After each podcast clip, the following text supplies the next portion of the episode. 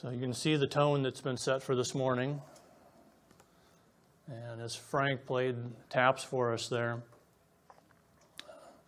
interesting thing to me as I was reading up and studying this is the reason that taps has become the traditional song on Memorial Day, Veterans Day, at military funerals was for a reason of practicality.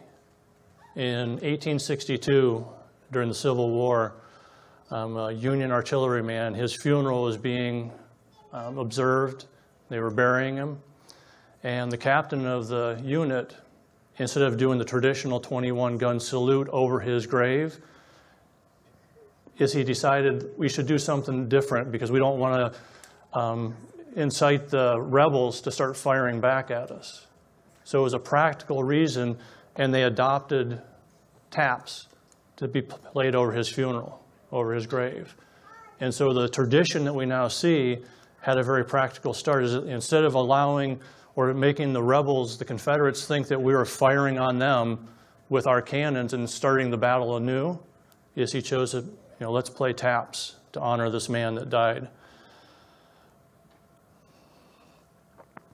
Tomorrow's Memorial Day, obviously. Um, close connection with that, that even the traditional observance of Memorial Day was started in Waterloo, New York, you know, up in the Finger Lakes in 1866, shortly after the Civil War had concluded. And it's been called numerous things over the decades, the century and a half since the Civil War ended. Um, originally, they called it Decoration Day. And the purpose of that was those that survived, the families that lost loved ones, is let's go and decorate the graves of our fallen, you know, to honor them, to remember them. And the name I prefer, and I actually, you know, if I had my options, is this is what we would call it to this day, is we would call it Remembrance Day. You know, it's, it's not about barbecues. It's not about getting a day off from work. It's not about families gathering together. All of those things are good. But what we need to do is we need to remember. We need to remember, you know, the video that was just shown there, you know, taps being played. We need to remember why they died. And, you know, those things are good. You know, getting family together. There's always, there's never a wrong excuse to get family together, especially in this day and age. But tomorrow, today, you know, whatever you're doing as a family, take the opportunity to remind yourselves and your children of what the day actually means. Um, I wrote down five things that we need to remember what they died for. You know, that the picture, if you guys would put the picture of Arlington back up there, um, we need to be reminded of our past. And that's a picture of just a small part of Arlington National Cemetery there. So as you look at that, I want you to think of these five different things that the men, the women that are in these you know, military cemeteries all across the world, is one of the things that they died for is they died to win our freedom. Yes. The American Revolution, the War of Independence, they died so that we could be independent, so that we could be freed from the oppression of tyranny. Um, during the American Civil War, many of those that died, they died to keep us united to keep us united as a country. And on the you know, reverse of that, many of them died to defend their homes and their families. Fourth reason I saw that we need to remember is World War I, World War II are good examples of this, is many of those that died, they died to prevent the spread of tyranny and evil. You know, any of you that have studied history, is if World War I or II had ended any differently than it had, we'd be living in a significantly different world than we do today. Amen. So we need to remember those that died for that cause. And the fifth reason I see is that many of those that are entombed, they died fighting for those that are too weak to stand against the oppression themselves. Yes. So remember what they've done. We're also reminded, again, being a studier of history that I am, one of the common sayings in any history class or social studies class that you may have ever encountered is those who forget the lessons of history or don't remember the lessons of history are doomed to repeat them over and over again. Um, Abraham Lincoln in his Gettysburg Address, I'm going to quote from part of his address. And he said that from these honored dead, we take increased devotion to that cause for which they gave the last full measure of devotion. That we highly resolve that these dead shall not have died in vain, that this nation under God shall have a new birth of freedom, and that government of the people, by the people, and for the people shall not perish from the earth. So that's a small part of Abraham Lincoln's Gettysburg Address. So, why should we observe Memorial Day? It's to remember and honor those dead soldiers. So we remember what they died for and from the lessons of and learn from those lessons of history. We need to remember the price that they paid for our freedom. And if we remember the price that they paid, if we can keep images like that in our mind, um, there are so many images that you can see images of young children standing or kneeling, crying before gravestones, you know, widows before gravestones, spouses before gravestones. They feel the full measure that was paid for them. Those of you that may not have that direct connection, we still need to be reminded of what the price was paid so that we could sit here and do this very thing today. You know, the freedom we have to worship was bought with a price in so many different ways. We need to remember the sacrifice that was given so that we could do the things that we're doing today, the freedoms that we enjoy. Um, how many of you brought your Bibles? Okay. Turn to Hebrews chapter 2. Again, I had to remind myself not to mark the places so I could give all of you time to find them too. Hebrews chapter 2, verses 1 and verses 3. Therefore, we ought to give the more earnest heed the things which we have heard, lest at any time we should let them slip. Again, I'm going to paraphrase this to some degree. We need to give earnest heed to those things so that we don't forget them, so that we remember them.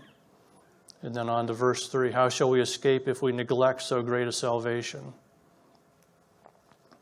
And to neglect something is to forget about it. It's not to remember something. So I'm going to keep tying these things back and forth into you know, Memorial Days. We need to remember the sacrifices that were paid by the soldiers that died on our behalf. In verse 3, it says, How shall we escape if we neglect so great a salvation? And again, fail to remember the price that was paid for our salvation. So we need to remember Christ's sacrificial death. I mean, Easter's over, right? Should we forget about his death? Or should we memorialize it, have a memorial day every single day of our lives? We should choose to remember what Christ did. Not just at Christmas, not just at Easter when we celebrate the significant events, but we need to remember every single day what he paid. He paid the ultimate, you know, the full measure of devotion, like Abraham Lincoln said in his address. He gave the full measure of devotion to us. He didn't st- hold anything back. He said, I'll give you everything that I have, everything that we need. He laid it down and gave it on the cross. So every single day we need to remember what he did for us. And the five points that I originally shared, the things that we need to remember about the soldiers who died, the American Civil War, the Revolution, Afghanistan, Iran, Iraq, all the different places that we've lost soldiers through the course of this history, is I'm going to take those same five points and say these are the exact same things Christ died for. First one, he died died so that we could have freedom from the oppression of sin and death. That's salvation right there, isn't it? Okay. We need to remember when he died on the cross, he died to break the hold that sin and death had over our lives. He died to give us our freedom. The second thing is the Holy Spirit is working to keep this body of Christ united. American Civil War, many issues tore us apart there within the church, how many issues tear us apart? Because we're not leading, we're being led by the Holy Spirit. And so Jesus died on the cross, sent the Holy Spirit so that he could maintain or so that he could bring unity within the body of Christ. And yet we, we fight that. the third thing is he gave us power and authority to defend our families and our plan, excuse me, to defend our families from the plans of the enemy to destroy it. We know that one of the plans of the enemy is to destroy families, tear them apart. Okay?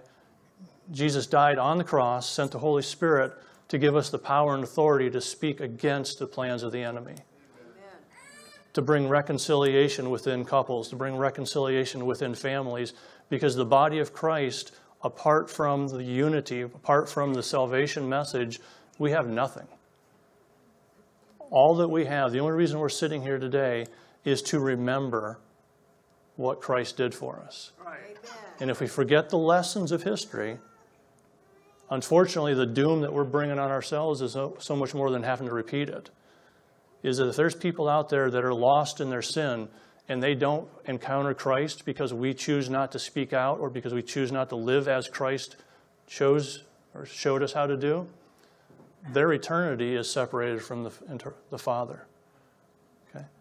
We don't want that on our hands. We don't want that on our hearts. The fourth thing is he gave us a commission. Jesus died on the cross. He gave us a commission to speak love and truth. Okay. Love and truth don't always sit well with people that don't want to hear love and truth. Okay? But that's what we need to give them. You know, Peter said to the man at the gate, Silver and gold I don't have, but what I have I give you. What did he have to give? He had to give the love and the power of Christ. If you have nothing else in your hand, you have the love and the power of Christ. You have the authority in Christ to break people free from their bondages. We're at the battle. You know, that's why we're here in this world right now, this time in history, is because we have been given the authority to battle the spread of evil in this world. Amen. And the fifth point is he died on the cross because we are too weak. We're too poor to obtain our own salvation. Amen. We can't do it on our own power, our own righteousness. It's through Christ that we have the ability to do these things. So he died for us to stand up for the poor and the oppressed that can't stand up for themselves the unborn, the handicapped, the oppressed, the possessed. There's many people out there that do not know how to stand for themselves. And as Christians, we are to stand for them in the power and authority that Christ died to give us. So we're to be that force, that battling force that is out there on the front lines, pushing back darkness, giving the light into the world so that people can see the hope that we have in Christ. So apart from that, that's what we need to remember. You know, remember what he did, what he died on the cross for for each one of you. It starts individually, but then it goes into the family. What did he do for my family? What did he do for this body here in Russell, Pennsylvania, and online, wherever you happen to be watching from? Is he died to give us all those things. It's not just about us. It's not just about what he did in our lives, which is our testimony, but he saved us so that we can go out and save others give them the hope that we now have also. Because if we only keep what he's done to ourselves, who does that benefit? Okay? You know, if you want to be selfish and hold the glory that God has given you to yourself, that's not what he wants for us. He wants us to share what he's done. He wants us to give out of the life that he's given us. Turn to Philippians, if you would now. So just remember, you, I was, you were, every single one of us, we were bought with a price. And that price was the Son of God's very life. So, Philippians chapter 2.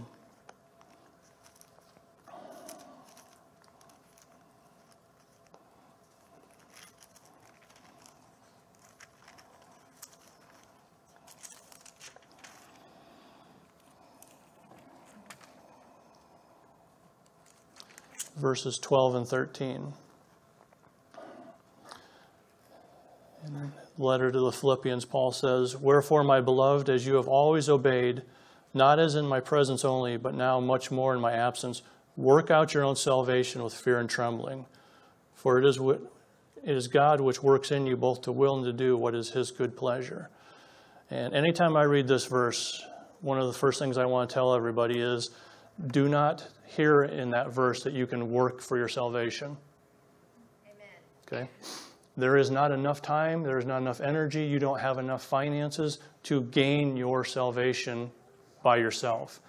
The only way salvation comes to any one of us is right there through the cross. So that's settled. Okay? There is nothing any one of us, even as a corporate body, if we pulled all of our resources, talents, intelligence, finances, we still couldn't pay one of our debts to get our eternal salvation bought. So let's clear that up right now. But what that verse means is that from the day you've been saved, that you've given your life over to Christ, from that day forward, you're to be working for the kingdom. So the gifts and the talents that God's put inside of you from the day that you were born again, you're now to be using those gifts and the talents for the kingdom's good. To push back the darkness, to open up the, you know, the prison doors, to let the jailed, you know, the oppressed out of the jail, to set them free. And it's to do His will and His pleasure, not to do our own, but to be doing what He has created us to do. So you cannot work for your salvation. That's the point. But we need to remember again that we're to be about the Father's business, just as Jesus said. He came to spend the time that He did on earth in a human form to be about the Father's business, to be that ransom for us, to give us the opportunity to stand here and glorify Him. Um, do you guys still have the lighthouse slide in your queue there? Everybody's familiar with, with this one. If, you if they don't have it, you guys can all picture it the lighthouse with the wave crashing over it. Okay. Everybody planning trips to Oregon now to see this? So, over the last few weeks, we've been talking about building life on the rock. Um, AJ and Kurt talked about it last week with worship. Um, worship is to be what our life is. I mean, they hit on a lot of the main points of it. Um, but worship is our life. Whether you want to believe that or think that or not, that everything that you do from the day that you've been saved and even before that is you're offering worship up to God. It's either pleasing to God or it's displeasing. You know, there are, there's no gray area with God. The things that we think, the things that we speak, the actions that we take, the way we interact with each other, it's all an offering to God. It's all part of our worship that we're presenting to God. And we're told to do what? To love our God with our whole heart, soul, mind, and strength, right? Romans 12:1 says, Offer yourself as a living sacrifice, which is your reasonable act of worship. service, worship. We'll use worship since that kind of ties into what I'm talking about. But that's our worship, is we're to offer our lives to Him as worship. And so, what is worship?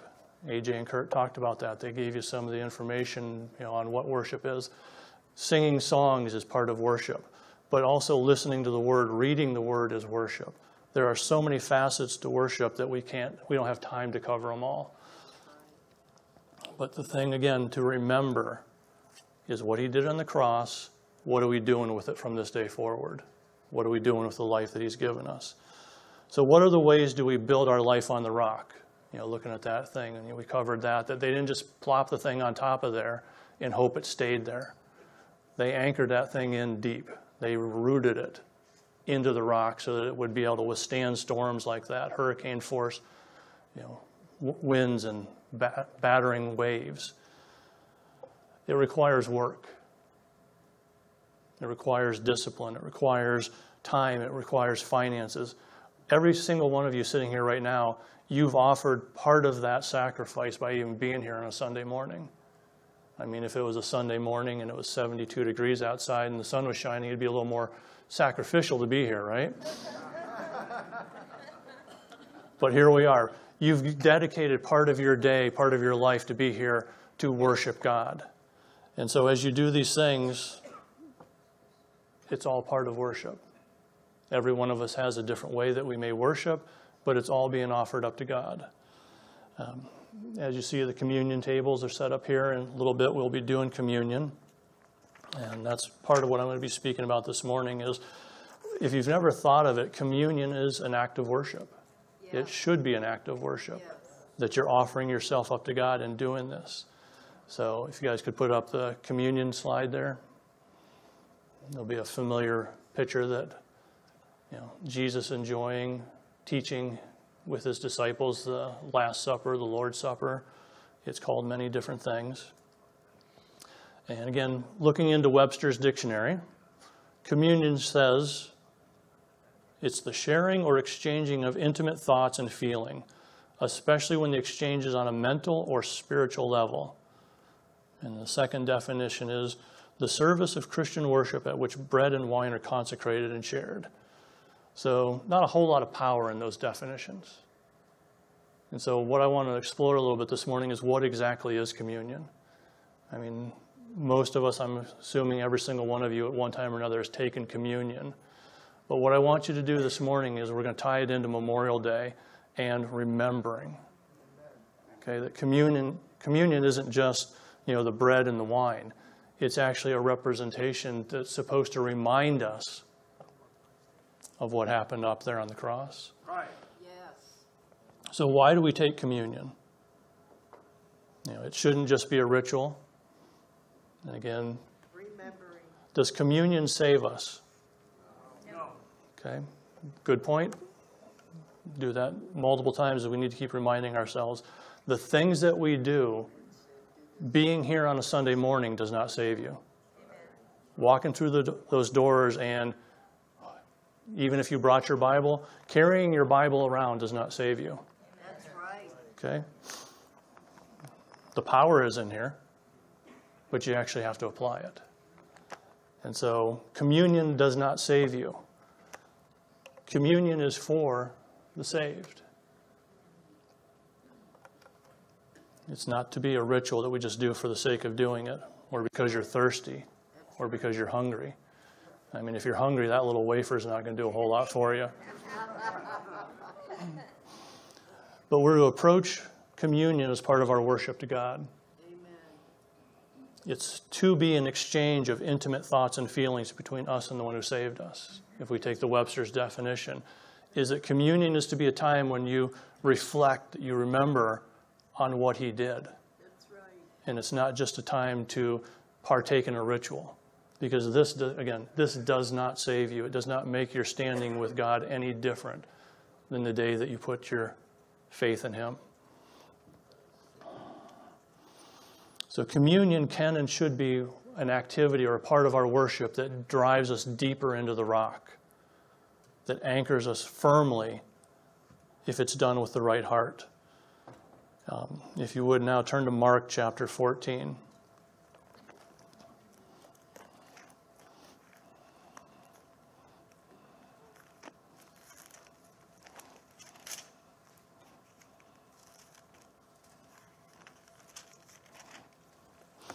Mark chapter 14, verses 22 through 26.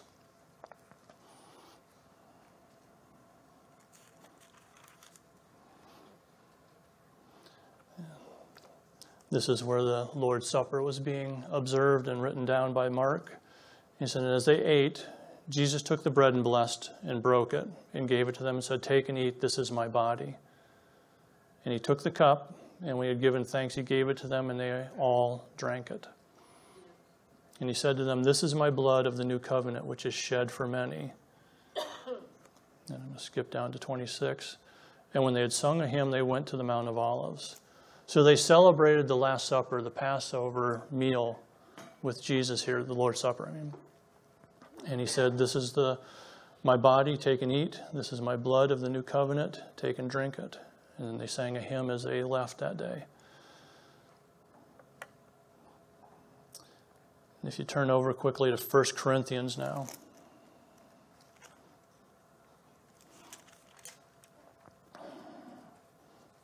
The question is, is why do we take communion? In 1 Corinthians 11, verse 23.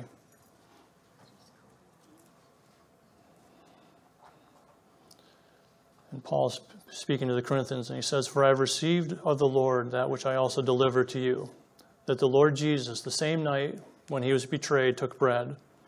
And when he had given thanks, he broke it and said, Take, eat, this is my body, which is broken for you. And the important part of this is do this in remembrance of me. After the same manner, he took the cup when we had supped, saying, This cup is the New Testament in my blood. This you do as often as you drink of it in remembrance of me. For as often as you eat this bread and drink this cup, you do show the Lord's death till he comes. Whereso whoever shall eat this bread and drink this cup of the Lord unworthily shall be guilty of the body and blood of the Lord. But let a man examine himself, and so let him eat of the bread and drink of the cup. So, why do we take communion? To remember. To remember. Jesus said, Do this in remembrance of me. Remember what I did. Remember the price that I paid on the cross so that you do not have to spend eternity separated from the Father and His love. That's the price that was paid so that we could be here today and remember by taking communion together.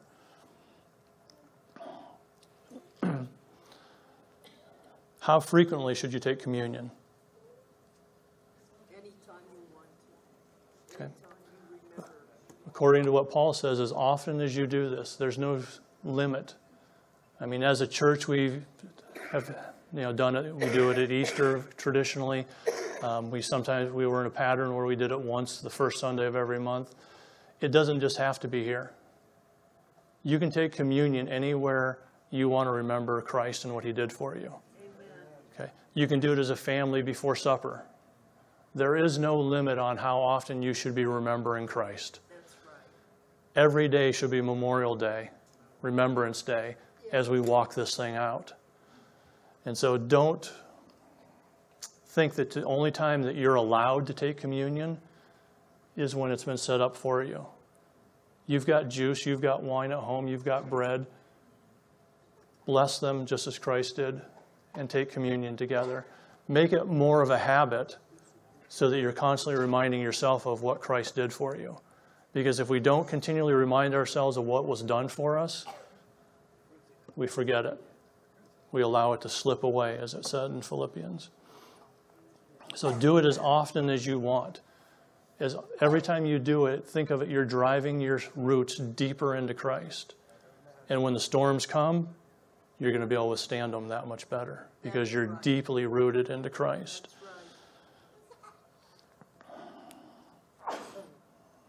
Yeah. Another way to ask that is how frequently do you want to commune and be intimate with your Savior? Communion is one way of doing it. Prayer, meditation, singing praises to Him, those are all ways to do it, but this is one more tool that we've been given to remember who Christ is and why we need to worship and praise Him on a regular basis. It's all part of it. In verse 27 and 28, it says, Whoever eats or drinks unworthily, and it says, to examine yourselves before you partake of this. And as I'm going through the rest of my message, I want you to be thinking about yourself and what communion means, why you're taking communion. Communion is about remembering what Christ did. Right. That He died on the cross for you. Don't look around the room and think, well, He died for so and so.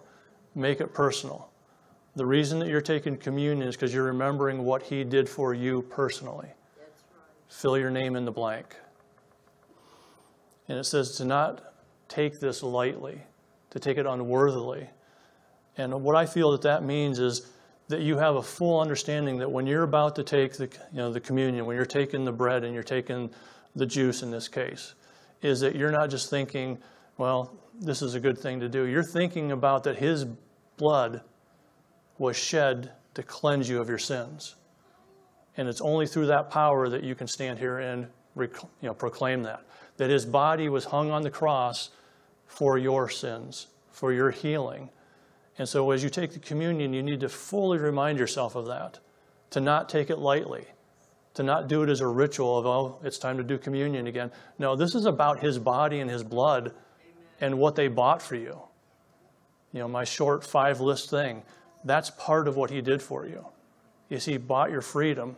He brought you unity. He brought you, you know, the ability, the power and authority to speak out against evil and the plans of the enemy. So don't take it lightly. Approach it like you are approaching him himself. That if Jesus were actually in the flesh right here on this stage, this would be a different room.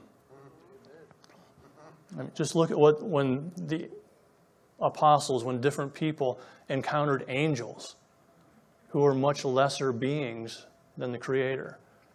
But because of their magnificence and because of their obvious authority and power, people would fall at their feet to worship them. Yeah, yeah. And so we need to, again, go to that place where we can just forget about the flesh, we can forget about our own humanity and understand who He truly is. That even though He had all power and authority, even though He had the rights of the Creator of the universe, He chose to give them up and stand in your place on the cross so that you could approach Him in that way as the risen Savior. So, communion is something more than just something we happen to do. The elements represent his body and his blood, his holy body and his holy blood. So, we do it in remembrance of the full measure of devotion and the price he paid to redeem, redeem you. So, towards the end of the service, we'll be taking communion together. Another way that we can build our life intimately in the rock is through baptism. Is how many of you have ever been water baptized? Okay, a good majority of you. Um, good news is some of you may not realize we have a baptismal here. It has been out of order for quite a while because of mechanical, technical difficulties. Um, it is being has been repaired, and so we plan on being able to start doing baptisms again. And again, does baptism save you? Okay, that was a setup, wasn't it? Okay. Being baptized in water does not save you. I mean, all of you take a bath, take a shower, that doesn't save you. Baptism is a proclamation publicly of what Christ has done to you internally. And so, baptism is something that we are going to begin doing again, hopefully in the near future. And so, that is something that if you have never been baptized and you have a relationship with Christ, or if you were baptized and didn't understand what you were actually doing, let us know. We plan on starting to do baptisms again, hopefully very soon. And again, the, or the dictionary definition of baptism is application of water to a person as a sacrament or religious ceremony by which he is initiated into the visible church of Christ. Again, a pretty stale definition. Okay. So baptism is not what saves you. It's what you do to proclaim what has been done for you. And in Matthew chapter 3, verse 11, John said, I baptize you with water for repentance. And then in Acts chapter 2, verse 38, Peter said, Repent and be baptized. And so throughout Scripture, you're going to see lots of different instances where repentance and baptism are closely tied together. And even Stephen, when he was you know, talking with the Ethiopian eunuch, enlightening him, revealing Scripture to him, after he had uh, laid out the plan of salvation and you know, enlightened him on Scripture, what did the eunuch say? Saw some water? Said, why not now? Okay, now is the time to be baptized. And Stephen went and, or Philip, excuse me, went and baptized him. And part of the miraculous part of that is, said the, the eunuch didn't see him anymore.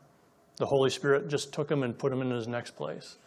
So that's a teaching for itself. But baptism is closely connected with repentance. Being baptized without repentance is worthless. Repentance and baptism go together. So without repentance, and what is repentance? When I repent of my sins, it brings a cleansing of my heart. It renews my spirit. I'm born again. It's a new birth. And so new believers are commonly baptized in water to represent the cleansing that they've gone to to the world. Because can you see my heart being cleansed by the blood of Christ? Okay, not immediately. But anybody who knew me, the change in my attitude, my actions, the way I live my life, that part becomes evident. Yes. But if you want to do an immediate announcement, if you will, baptism is one of the ways it was closely tied together in the scriptures. Is I've been saved, I've been cleansed, I want to be baptized. And if we're going to follow the teachings of Christ, did Christ need to be baptized? Okay, to fulfill scripture, he did. Okay? But he had nothing to repent of, did he? No. But he was setting the precedent. He was showing us how to live out the life. And so when he came to John, and John was the same way as all of you were, it's like, I'm not baptizing you. I'm not. I'm not worthy to baptize you. I, can't even, I shouldn't even be untying your sandal straps.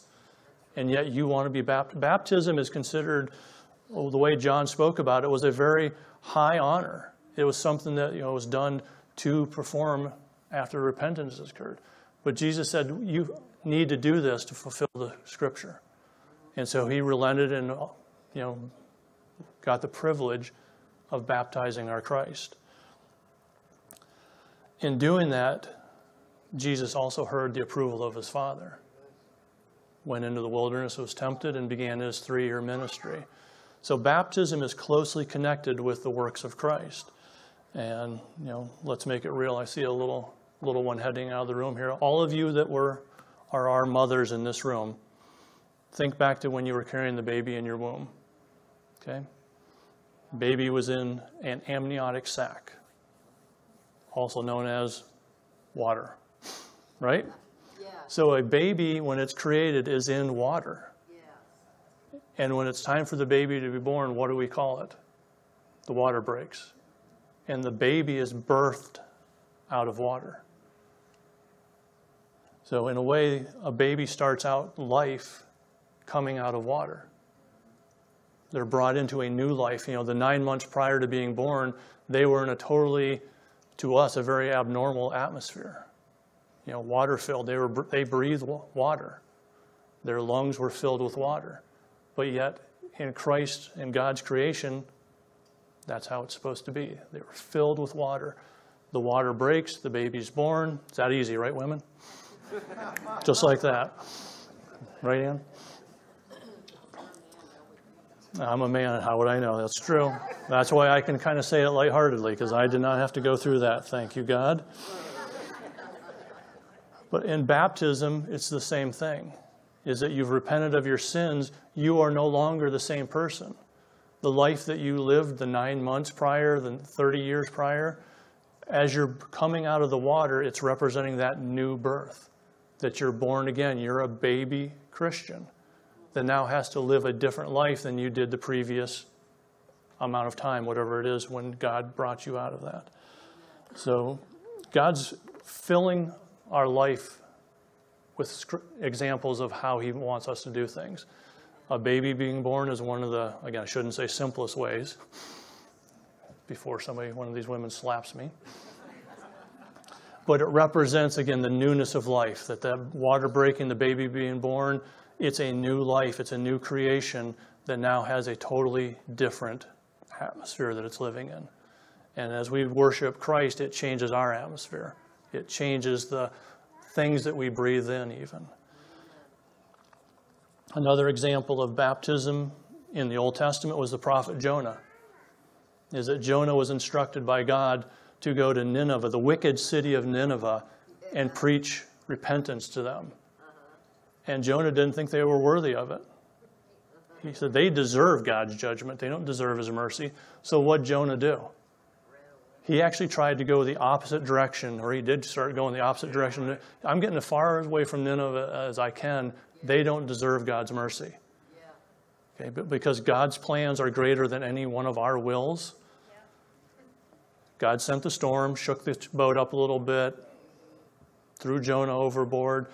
God, you know, appointed a fish slash whale to be there to swallow Jonah up and take him into the depths. Yeah. If you read Jonah's account, I think it's in chapter three. He says, "I was in the pit, I was in the depths of the seas." Yeah. He repented eventually in his mind. And I'm going to say only in his mind. Because when the whale got him to where he was, should have been, and it says he vomited him onto the earth. Yeah. Okay? You can imagine that, you know, whale's belly, all the things that were down there with Jonah, The stench. the stench. The, so he vomited onto the beach where he was supposed to have been. And so he was brought out of the water to fulfill God's purpose. And he went to Nineveh, he preached the gospel. He didn't preach the gospel, but he preached repentance. And what happened? The whole city repented. Yeah. And the reason I say that Jonah's mind is the only thing that repented, not his heart, because he went up on the hillside and waited for God to bring down judgment on them. And he was actually mad when God did not bring judgment on them. So. God had to continue working on this man and his you know, new birth. And Jesus even spoke of Jonah. In Matthew 12:40, he referred to Jonah and spending three days in the fish and being brought back from the depths. So Jonah is an important part of that. Um, in Romans chapter 6, verse 14, if everybody would turn there.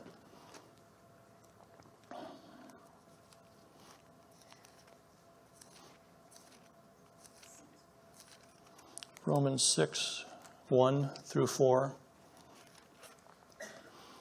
And Paul says to the Romans, What shall we say then? Shall we continue in sin that grace may abound? God forbid. How shall we that we are dead to sin live any longer therein? Know you not that so many of you were baptized into Jesus Christ, were baptized into his death? Therefore were buried with him by baptism into death, that like as Christ was raised from the dead by the glory of the Father, we also will walk in newness of life. So in Romans, we're told that baptism is a representation that we're joining in Christ's death. But Christ didn't stay dead. That's why we don't have a memorial to Jesus, because he did not remain dead.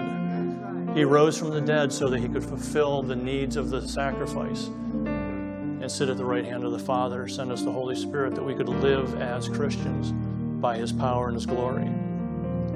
So, baptism is similar to communion. It's a way that we can dig our roots deeper into Christ, that we can do a physical thing that tells the world, I've given my life over to Christ, that I'm no longer my own, but I've been bought with a price, and that from this day forward, I'm going to live differently than I've ever lived before because of what Christ did for me.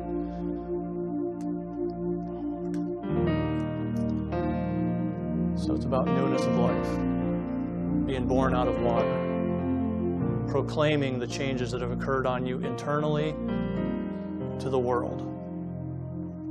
So if it is something that you desire to do is be baptized, um, see myself or one of the other elders, let somebody know so that we can start planning this thing out. And again, baptism is not salvation. Communion is not salvation. These are things that we do to proclaim and remember what Christ did for us. Because we need to remember. Because if we forget and let these things slip away, if we don't spend our time in the Word at the foot of the cross, then the power that He gave us is going to be waning in us. We're going to grow dim. We're going to grow complacent. We're not going to have a love or a care for the others. So salvation is not just for me. It's for those that God's put in my life also. To live it out, to share the hope that I have, to share the testimony of what He's done in my life. And that's where the power is. The power is in the blood and our testimony, it says. So as we prepare to take communion, I want you to again remember what communion is about. Communion is about His blood, and it's about His body, and what He did on the cross. It's all about the sacrifice on the cross. That everything that we talk about, everything that we think about, we need to run it through the power of the cross. If we try and figure things out on our own and try and say, well, this is the wisdom of man, the wisdom of man is foolishness. We see that day after day. It says, lean not on your own understanding, but lean on God. Look to Him for understanding. Look to Him for the wisdom to, you know, whatever it is in your life, whatever the situation is in your life, ask Him because He has the answers. He has the, the desire to use you, to make you a vessel of His love, to be poured out to others.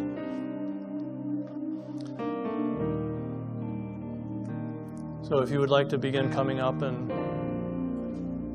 taking the communion cups, please do that. Somebody start the process out. And again, do it in a worthy manner, remembering what the cross was for.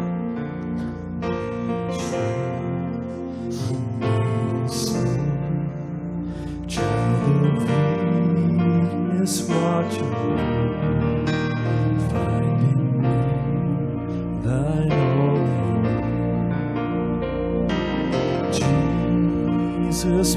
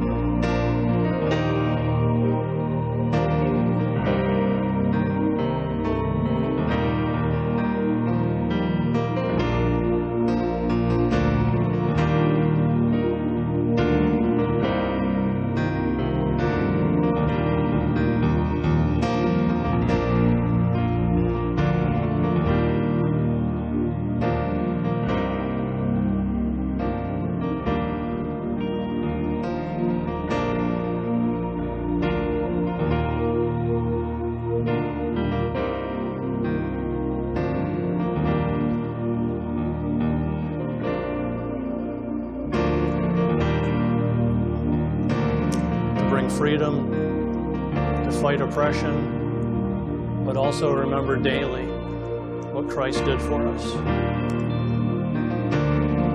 That you will not let it slip away, that you will constantly be in reminder, reminding yourself of what He did, and that you were bought with a purpose. You were bought with a price, and that was His precious blood. So as we go out today, again, remind yourselves of that daily. Remind yourselves as a family it's about the blood of Christ. It's about the power and the, the privilege that we have to serve Him. That we don't take it lightly. That we don't just one more day. Count every day a blessing. That we can serve Him one more day that we have on this earth. So, Father, we just thank you. We thank you for all that you've given us through your Son, Jesus Christ, through the presence of the Holy Spirit, the indwelling of the Holy Spirit. That we will not take these things lightly, that we will, we will press into you, that you will open our eyes to the spiritual battle that we're in, even when we do not realize it, that we're constantly in a spiritual battle. That we'll stand for those that can't stand for themselves. We'll fight for the oppressed. We be the one that proclaims the gospel, that opens up the prison gates to allow the captives free. And we'll take your word and we'll just allow it to transform us into the image of Christ. Lord, we thank you for this day. We thank you for all that are gathered here today and the plans and the purposes you have for us going forth. In Jesus' name we pray. Amen.